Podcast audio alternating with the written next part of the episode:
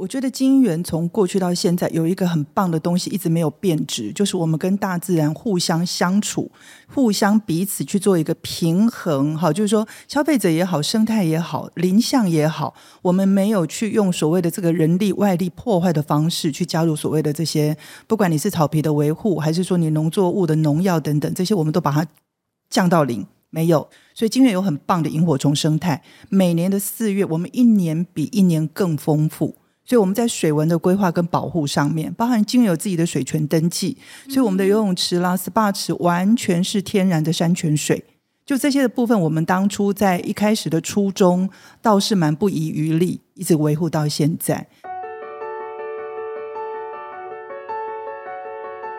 畅谈嘉义大小事，一起聊进心坎里，让我们整天在一起。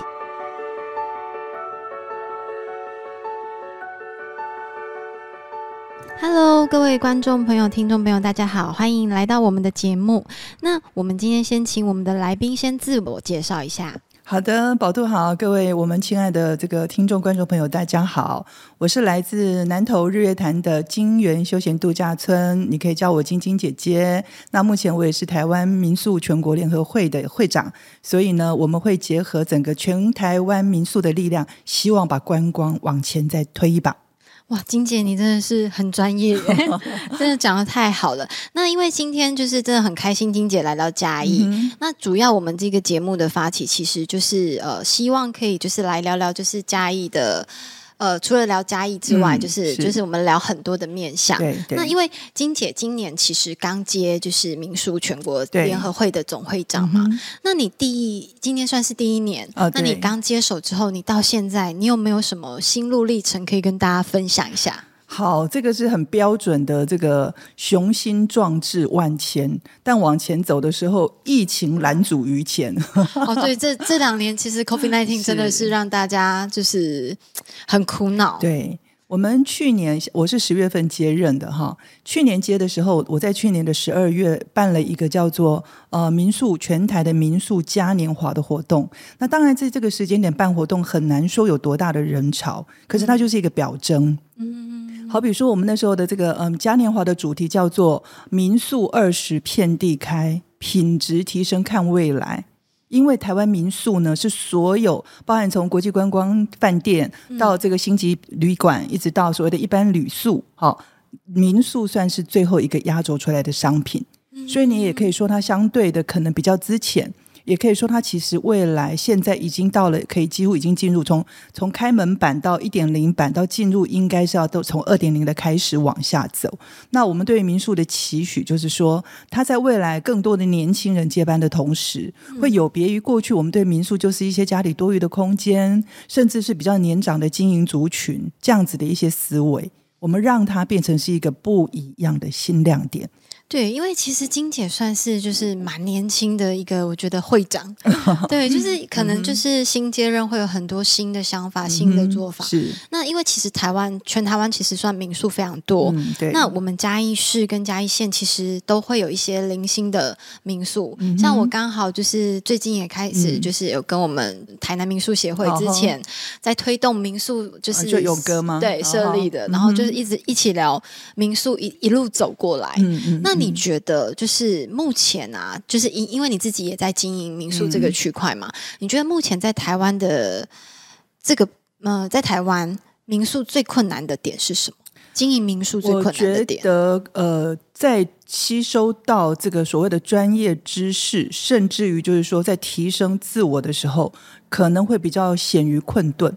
好比说民宿，可能我家里房间数就这么几个，那通常也没有什么所谓的这个一个基基本的一个规模量的团队，所以呢，他们在经营上面，可能早上做完早餐，等一下就就整房，接下来可能又要去采购，然后又要清洁备品，然后又要小休息，然后又顾家人，下午又要接客人，所以你会觉得他的生活是周而复始的在做一个一样的动作，那他跟客人的互动可能就来自于他原始的那份热情。至于说整个周边，包含在嘉义好了，不要说南投，各地方都一样。可能地方上面的一些新的事物的跟进，甚至于资源的运用，它会偏弱项。所以我觉得协会的功能就在于帮他怎么把教育跟资源，甚至于让他变成跟县市整并这样子的一个行销想法，要灌注给他。就是让大家其实可能有问题，然后我们团结起来，对对对然后一起去呃跟县市政府说一些什么，嗯或者是是我们的中央。对对对，没错。那目前就是以，因为金姐在南投，我上次有去过嗯你的度假村，我觉得它是一个就是仙境。那你你可嗯以简单的跟我们介绍一下金源吗？好，金源今年进入经营的第二十四个年头，二十四二十四个年头。那二十四个年头，你再往前去算，是属于开发建设的阶段。换句话讲，金源从这块土地的拥有，一直到今天，已经大概产生是三十五年左右了。好，从采购啊，然后我们所有的这个蓝图，然后我们的扩建，一直到我们中间的计划的调整，加上一些老天爷小小天灾人变的考验，所以它已经是一个三十几年的一块地。然后我们有二十几年的经营历史，那在早期的规划上面，我们就很强调要用所谓的分期开发的精神，去符合时代的历史点，就是说分期去开发，对分期去开发，你来得及做一点调整配置，你也可以去有一些新的元素去置入或是更替。对，那我的印象很深刻，就是那时候我走进金源的时候，金源有一个很大很大的特色，就是它有会非常多的茶花，嗯，是的。然后进去就是呃，其实到里面是一个很舒适的感觉。那一直以来，就是金姐，你觉得金源最想要传达的理念是什么？呃，我觉得金源从过去到现在有一个很棒的东西一直没有变质，就是我们跟大自然互相相处，互相彼此去做一个平衡。哈，就是说消费者也好，生态也好，林相也好，我们没有去用所谓的这个人力外力破坏的方式去加入所谓的这些，不管你是草皮的维护，还是说你农作物的农药等等，这些我们都把它降到零。没有，所以金源有很棒的萤火虫生态。每年的四月，我们一年比一年更丰富。所以我们在水文的规划跟保护上面，包含金源有自己的水权登记，所以我们的游泳池啦、SPA 池完全是天然的山泉水。就这些的部分，我们当初在一开始的初衷倒是蛮不遗余力，一直维护到现在。那就以未来来讲，我觉得年轻人要学的是一份对天地的前进。哦，你建筑物呢？其实你花的钱要多豪华有多豪华啊、但你怎么让它用自然的语汇，让石头跟木头跟我们的建筑物的石头跟木头彼此之间，他觉得是一个脉络，可以互相去相融啊。那在学习这这个我们讲说餐桌美食，以及我们去享用这个天地的赋予的同时，度假它是一件没有负担的事，又让你学会怎么去互相的尊重跟爱护，这是我们一定要去传达的。对，就是觉得就是每次走进金源啊，就是真的就是有一种身心灵的放松。嗯那因为其实我们的节目其实会来谈，除了谈谈就是台湾或者是对嘉义的一些现状之外，我们其实是主要是希望一些可能现在正在创业的年轻人。嗯、是。对，那刚刚其实听金姐也有说，其实有很多年轻人可能开始投入民宿这个产业，但是年轻人创业其实很长很长撞墙。那你有没有什么建议是可以，就是给我们这些可能正在起步，嗯或是是我可能刚思索我是不是要做这个产业的这些年轻人一些建议呢？我觉得，如果你很幸运，刚好家里头可能呃有祖祖辈辈是做民宿这个产业的，你要思考的是在他们怎么样原有的基础上面去加入，你应该给他一道清新的力量进来。好，我说民宿很像就是什么满天的星斗，星星很宽，一点一点亮亮的，你怎么让它变成一条银河？大家在里头其实是互相帮衬，但是要保持自己的独特性。那你既然是家里刚好有这个家底，你有机会这样子加入这个行业的话，你要把你的怎么年轻化的精神，用新时代语言，如何去做到最起码的行销的串联，这个要去思考啊。你说硬体空间的改变，它 maybe 有限，除非你拆掉重来。但是你可以让你的一些呃软性的诉求，好比说你民宿的区域地点是因为景色特别，还是说你这边是有文化之城，还是因为你这个地方就是因为就是呃很独特的在这个山巅水媚，你要抓自己的一个语言出来。那如果你是什么都不是，你只是觉得对这个产业非常有兴趣，你也并不是没有机会。我会建议你真的就把自己安排成一位所谓的民宿管家。哦，像这个对，像这个柯南精神一样的，拿出你所有的好奇心，因为呃，做旅宿业它其实就是跟人的互动，你最需要的就是从每一件事情的观察，好比从第一线的电话到最后一线的晚安，你都能跟客人做一个完整的互动，而客人在需要你的时候你在，在不需要你的时候，你不要出现出现在他的视线范围。我觉得这也是一种人跟人之间语言的拿捏哦。等到你管家的职务做称职了之后，你就可以让自己试着去成为一名民宿的合伙人。因为现在有很多人，其实呃，老一代要退下来的很多，很多人希望把自己的民宿去交给别人来做经营跟管理。这个时候的机会点很多，所以在我的呃这一届我的任务内，我有一个很大的想法，就是要多培养一些民宿种子，让老的想退下来有人去接，让新的想要往上爬的时候有东西可以做。我觉得这是一种另外一种生命力的一个传达。那其实就是呃，我们其实跟很多在创业的年轻人聊过天。其实创业就是大家可能很有些人刚开始创业，他就是单纯很喜欢这个地方，嗯嗯，或者是说他很喜欢做这件事情，然后他就去做了。对，然后就是 年轻人总是可以冲嘛，但他当做了之后，就像你刚刚讲的非常多哦，你可能就像我们以经营民宿来讲，他。要需要学习的非常多，对，就是刚刚你说的第一线的面对客人，包含到后来可能你的房屋，对，然后你如何给客人一个好的感受，是那客人到你的地方之后，你怎么接待他？嗯，然后他离开之后，你怎么做后续的追踪跟延续？其实很多人可能一开始去执行的时候，都只是保持着一个，哎，我很想做，但后来做了之后。其实好像都跟我们想象中不太一样。那你觉得，如果说我们今天需要呃想要去经营民宿，或是想要去做一个产业，呃，成为一个老板，需要有什么样子的态度？我觉得特质上面，首先你的热情不能减。热情的同时，它包含了一种叫做好奇心跟学习性。如果你的好奇心掉下来了，你对客人就觉得失去耐心了，然后你的热情一定会相对减少。如果你的学习变弱了，你会觉得我这一套东西的给予就足够，那客人就会从你的眼前消失。好，所以我觉得好奇跟学习是必须保持，让你我源源不绝的那个热情必须一直存在。你的热情可能可以转移目标跟方向，但是它不能消失。嗯，那金姐已经经营民宿很很长的时间了嘛，在你的记忆里面呢，你印象最深刻，或者是让你最感动的，就是呃，会让你一直坚持做这件事情，做这么长。这么久，我觉得他一定有一个很吸引你，或是你心中有一个很重要的信念。你觉得这是什么？哦，这个问题太太棒了，但也太大了。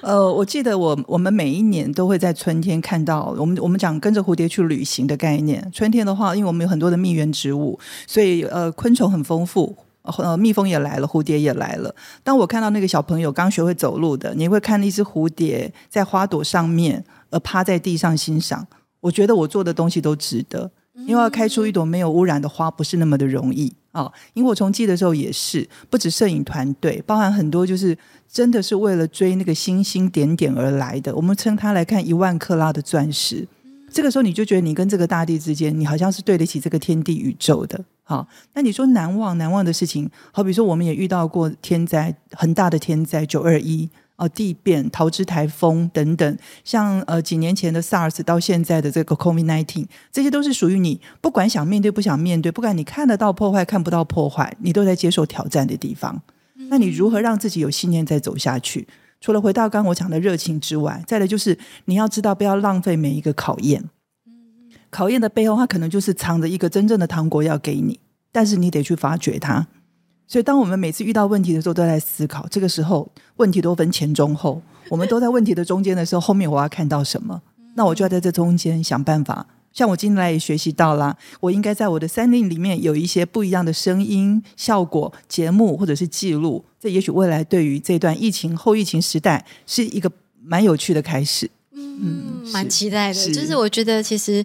我们现在很多都在城市里面生活。那最近台湾因为因为国旅开始就是发展嘛，其实大家很想要走到户外去，然后去享受以呃去或去听听不同的声音。就像上次我带我女儿，然后到金源的时候，我女儿就是会开始去观察昆虫啊，然后去观察她周围的所有的生态。那你有时候就会觉得说，生活的教育比你给予他对。一直不断的跟他讲，或者是说你想要教他什么，你倒不如让他直接去感受这个社会，感受这个环境。对，所以我觉得就是，嗯，也许真的金姐可以来对，我们可以来想一下，就是说，哎，把怎么把山林的声音是的传达出去？对因为我们之前其实也有尝试，就是哎，去呃一些比较就是山上啊，嗯。或者是海边啊，去收一些大自然的声音，然后我们把这些大自然的声音再带回来都市包装起来。对对嗯对对对，那我觉得其实也是一种享受。嗯是。对，近年来哦，其实全台湾的民宿现在应该是非常多，呃，我们观光局登记有案的就破万了。而且观光局有一个数字，也显示民宿是一个很奇特的产呃产业啊、不是产业哈，是是产业结构哈。他说呢，在疫情前，其实民宿家数只有九千多，两年的疫情下来破万了，这里面蛮耐人寻味的，对不对？好，对啊，有一个现象就是，呃，因为年轻人返乡，对于这个产业有兴趣的人多了，所以父母亲就把旁边的那块空地，利用疫情期间没什么事可以做，就盖盖房子。哦哦，这样就挂挂牌，就申请一下民宿，想说啊，两年后就可以营业了。所以这样子的趋势反而是有的。所以其实，在经过疫情这个时时期，我们其实都觉得蛮难的。嗯就是我觉得观光产业，尤其是民宿产业，一定觉得也更难。然后包含餐饮业，我们常有最近也跟很多朋友聊到，嗯餐饮业很难，观光产业一定是第一线受到冲击的。但是其实它好像又有发酵了一些嗯不一样的东西。对，就是刚刚提到说，我们如何让疫情变得有意义。我们很很多时候都会觉得这个事情，我在一开始做它很顺利的时候，好像这个顺利就会跟着我一辈子。哦，就是我这家民宿很有特色，然后呃，那个网红率、点阅率，或者是说这个笑品出去都不错的时候，你就觉得你的这个订房率好像不会下来。可是当突然就这样子呃横空一出的时候，一个疫情，你就会觉得你看到了完全没有思考到的一个叫做危机点。所以我们要去看民宿的机会跟跟跟危机是什么？民宿的机会就是说，它有一天有机会代表台湾成为向全世界招揽观光客的一个重要亮点。因为民宿的活泼度够，特色度不同，所以每一家民宿可能都有一个自己的特别故事可以去杜撰、去撰写。那它的危机在哪里？危机就在于说，他如果老是各自为政，他看不到自己的更好的机会，也看不到别人该如何去学习。所以这就是我一直觉得民宿是最大的小众，但这些小众彼此之间必须要还是要拥抱在一起，还是要有团结。你可以去分不同的族群面向，或者是说你的服务的标的性不同，但是你彼此之间的资源，还有彼此之间的那个呃国际一致走的那个步数是要对的。对，就是还是一样，就是嗯其实我们不管是民宿业者，或者是观光观光业者对，或者是餐饮业，其实，在嘉义同时也是这样。我们嗯。最近一直在聊的就是，当我们这些创业的人，嗯如果不能够团结在一起，然后把大家所长，然后开始去媒合啊，甚至是嗯呃，可能你会什么，我会什么，然后我们去合作，然后可以碰撞出更多不同的火花。嗯对，其实金姐在民宿这个行业里面已经经营这么久，你有没有什么建议，或者是说，呃，你觉得目前我们台湾的民宿的这个文化还可以怎么样再提升？我觉得以前我们都说，呃呃，民宿也好，说旅宿业，呃，最棒的是温度，对不对？嗯温度可是温度这两个字，有些时候你还是要去权衡哦。我觉得过去可能我们认为说啊，我这个空间小，所以来到客来到家里的每个客人，我都跟他聊聊天，问候一下，他以后就会记得我会再来。其实现在很多民宿的客人喜欢的是什么？没有主人化的服务。他轻松，哎，我来了之后，你就告诉我，可能这边有一点点这个半自助式的机械科技服务，或者什么，或者是有些东西是我需要你才出现。所以我觉得要进入到一个以人为本，人性在哪里，我们就得去做这个方面体贴的一个设设计跟设施。民宿，你如果老是要用传统的概念去告诉他，早餐就是清斋小清粥小菜四菜一汤，晚餐是什么？等下你可以去骑脚踏车，晚上下下午回来睡个觉，晚上你可以去哪里看星星？这个都太老套。你最好要依照你的四季，给它不同的内容、亮点、主题。再来，什么时候我是人都在你身边？什么时候你是保证看不到我？你要把那个客户的心态跟诉求抓得很仔细。再来，硬体上面来讲，我们并不强调说硬体得如何及时的去做最好的一个更新，但是你的干净一定要有。好、任何的古堡它可以旧，不能脏。就是说，你硬体的那个那个，你你硬体就是强调一定要清洁舒适，在软体的服务就是要合于人性。那在整体就是自我的热情跟追求，还有源源不绝的好奇，去观察你的客人。从客人身上你会看得到他们给你的反馈在哪里。好像像民宿的这个产业，不管是我觉得任何一个产业，好像其实都有一点微微的这种味道，就是因为金姐经营民宿已经很久了，那不同的时空背景。不同的时代，他需要的东西不一样，是，所以我们在做创业，嗯，今天不管是餐饮业，还是做民宿，或者是说做旅馆业，其实好像不同的时代，嗯，客人喜欢的东西不一样。那我们身为就是呃主理人或者是创业的那个人，我们是不是一直要不断的调整我们的想法？要，然后一直不断的去变通？对，是。那你这样走来，你觉得就是嗯，金元目前在今年啊，以及呃，明年就开始，可能接下来就是后疫情时代了嘛？你想要金元接下来有什么样的发展嘛？或者是说，你期许说金元之后可以走入什么样子的时代？OK，好。我觉得，呃，以呃消费者我们在走休闲服务业的时候，我们去感受到，现在消费者呢，他越来越追逐什么？就是新的亮点跟生命中不一样的启发。好比说，我们常常看到某个地方特别红，就变成了当下最红的打卡景点等等。但是打卡景点呢，你一退烧，这个景点就不见了哦。那你如何让每一个餐饮业、每一家民宿变成永远的打卡景点？它可能就不是只有靠外部文章。它必须靠的是你内在的内涵是什么？好比像金源来讲，我有比较独特的山林的资源，所以我希望这块山林的资源它能够跳脱出来，成为一个让更多人可以跟它亲近，但不一定每个人都要住在里面。换句话说，我可以半日游来吃个餐，我可以晚上来酒吧喝个酒，我可能可以来这边欣赏一场文化的表演，或者是一个很很知性感性的一个呃很棒的音乐会等等，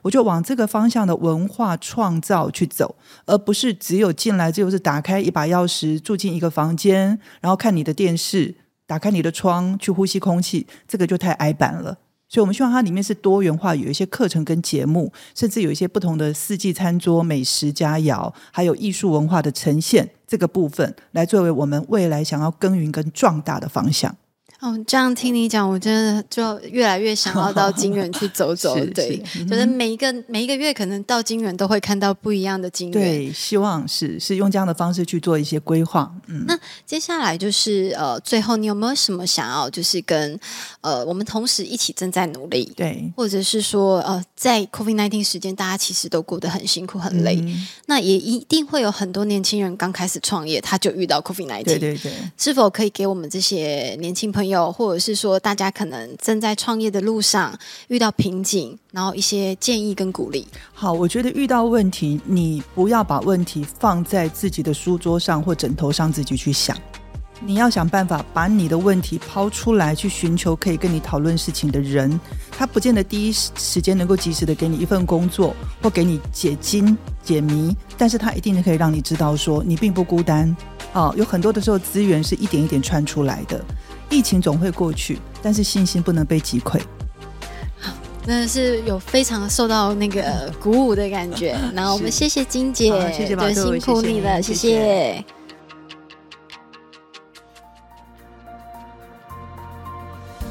所以有些时候，其实我们可能办了一些研习，嗯，然后那研习也，你你有去也好，没去也好，因为你去也就是大家都知道，你只是来致个词就会走了，你不可能坐下来听嘛，对。可是我就会想要去，嗯因为我想要去的原因是，我觉得同仁好辛苦哦，我应该要去谢谢大家。我的出现我不知道啦，我自以为，我觉得我的出现对大家是一种鼓励。搞不好他们觉得说，哎，搞不好处长又来了，你不要来，我们压力好大，这样。你个来啊，我我今妈等一下要怎么办？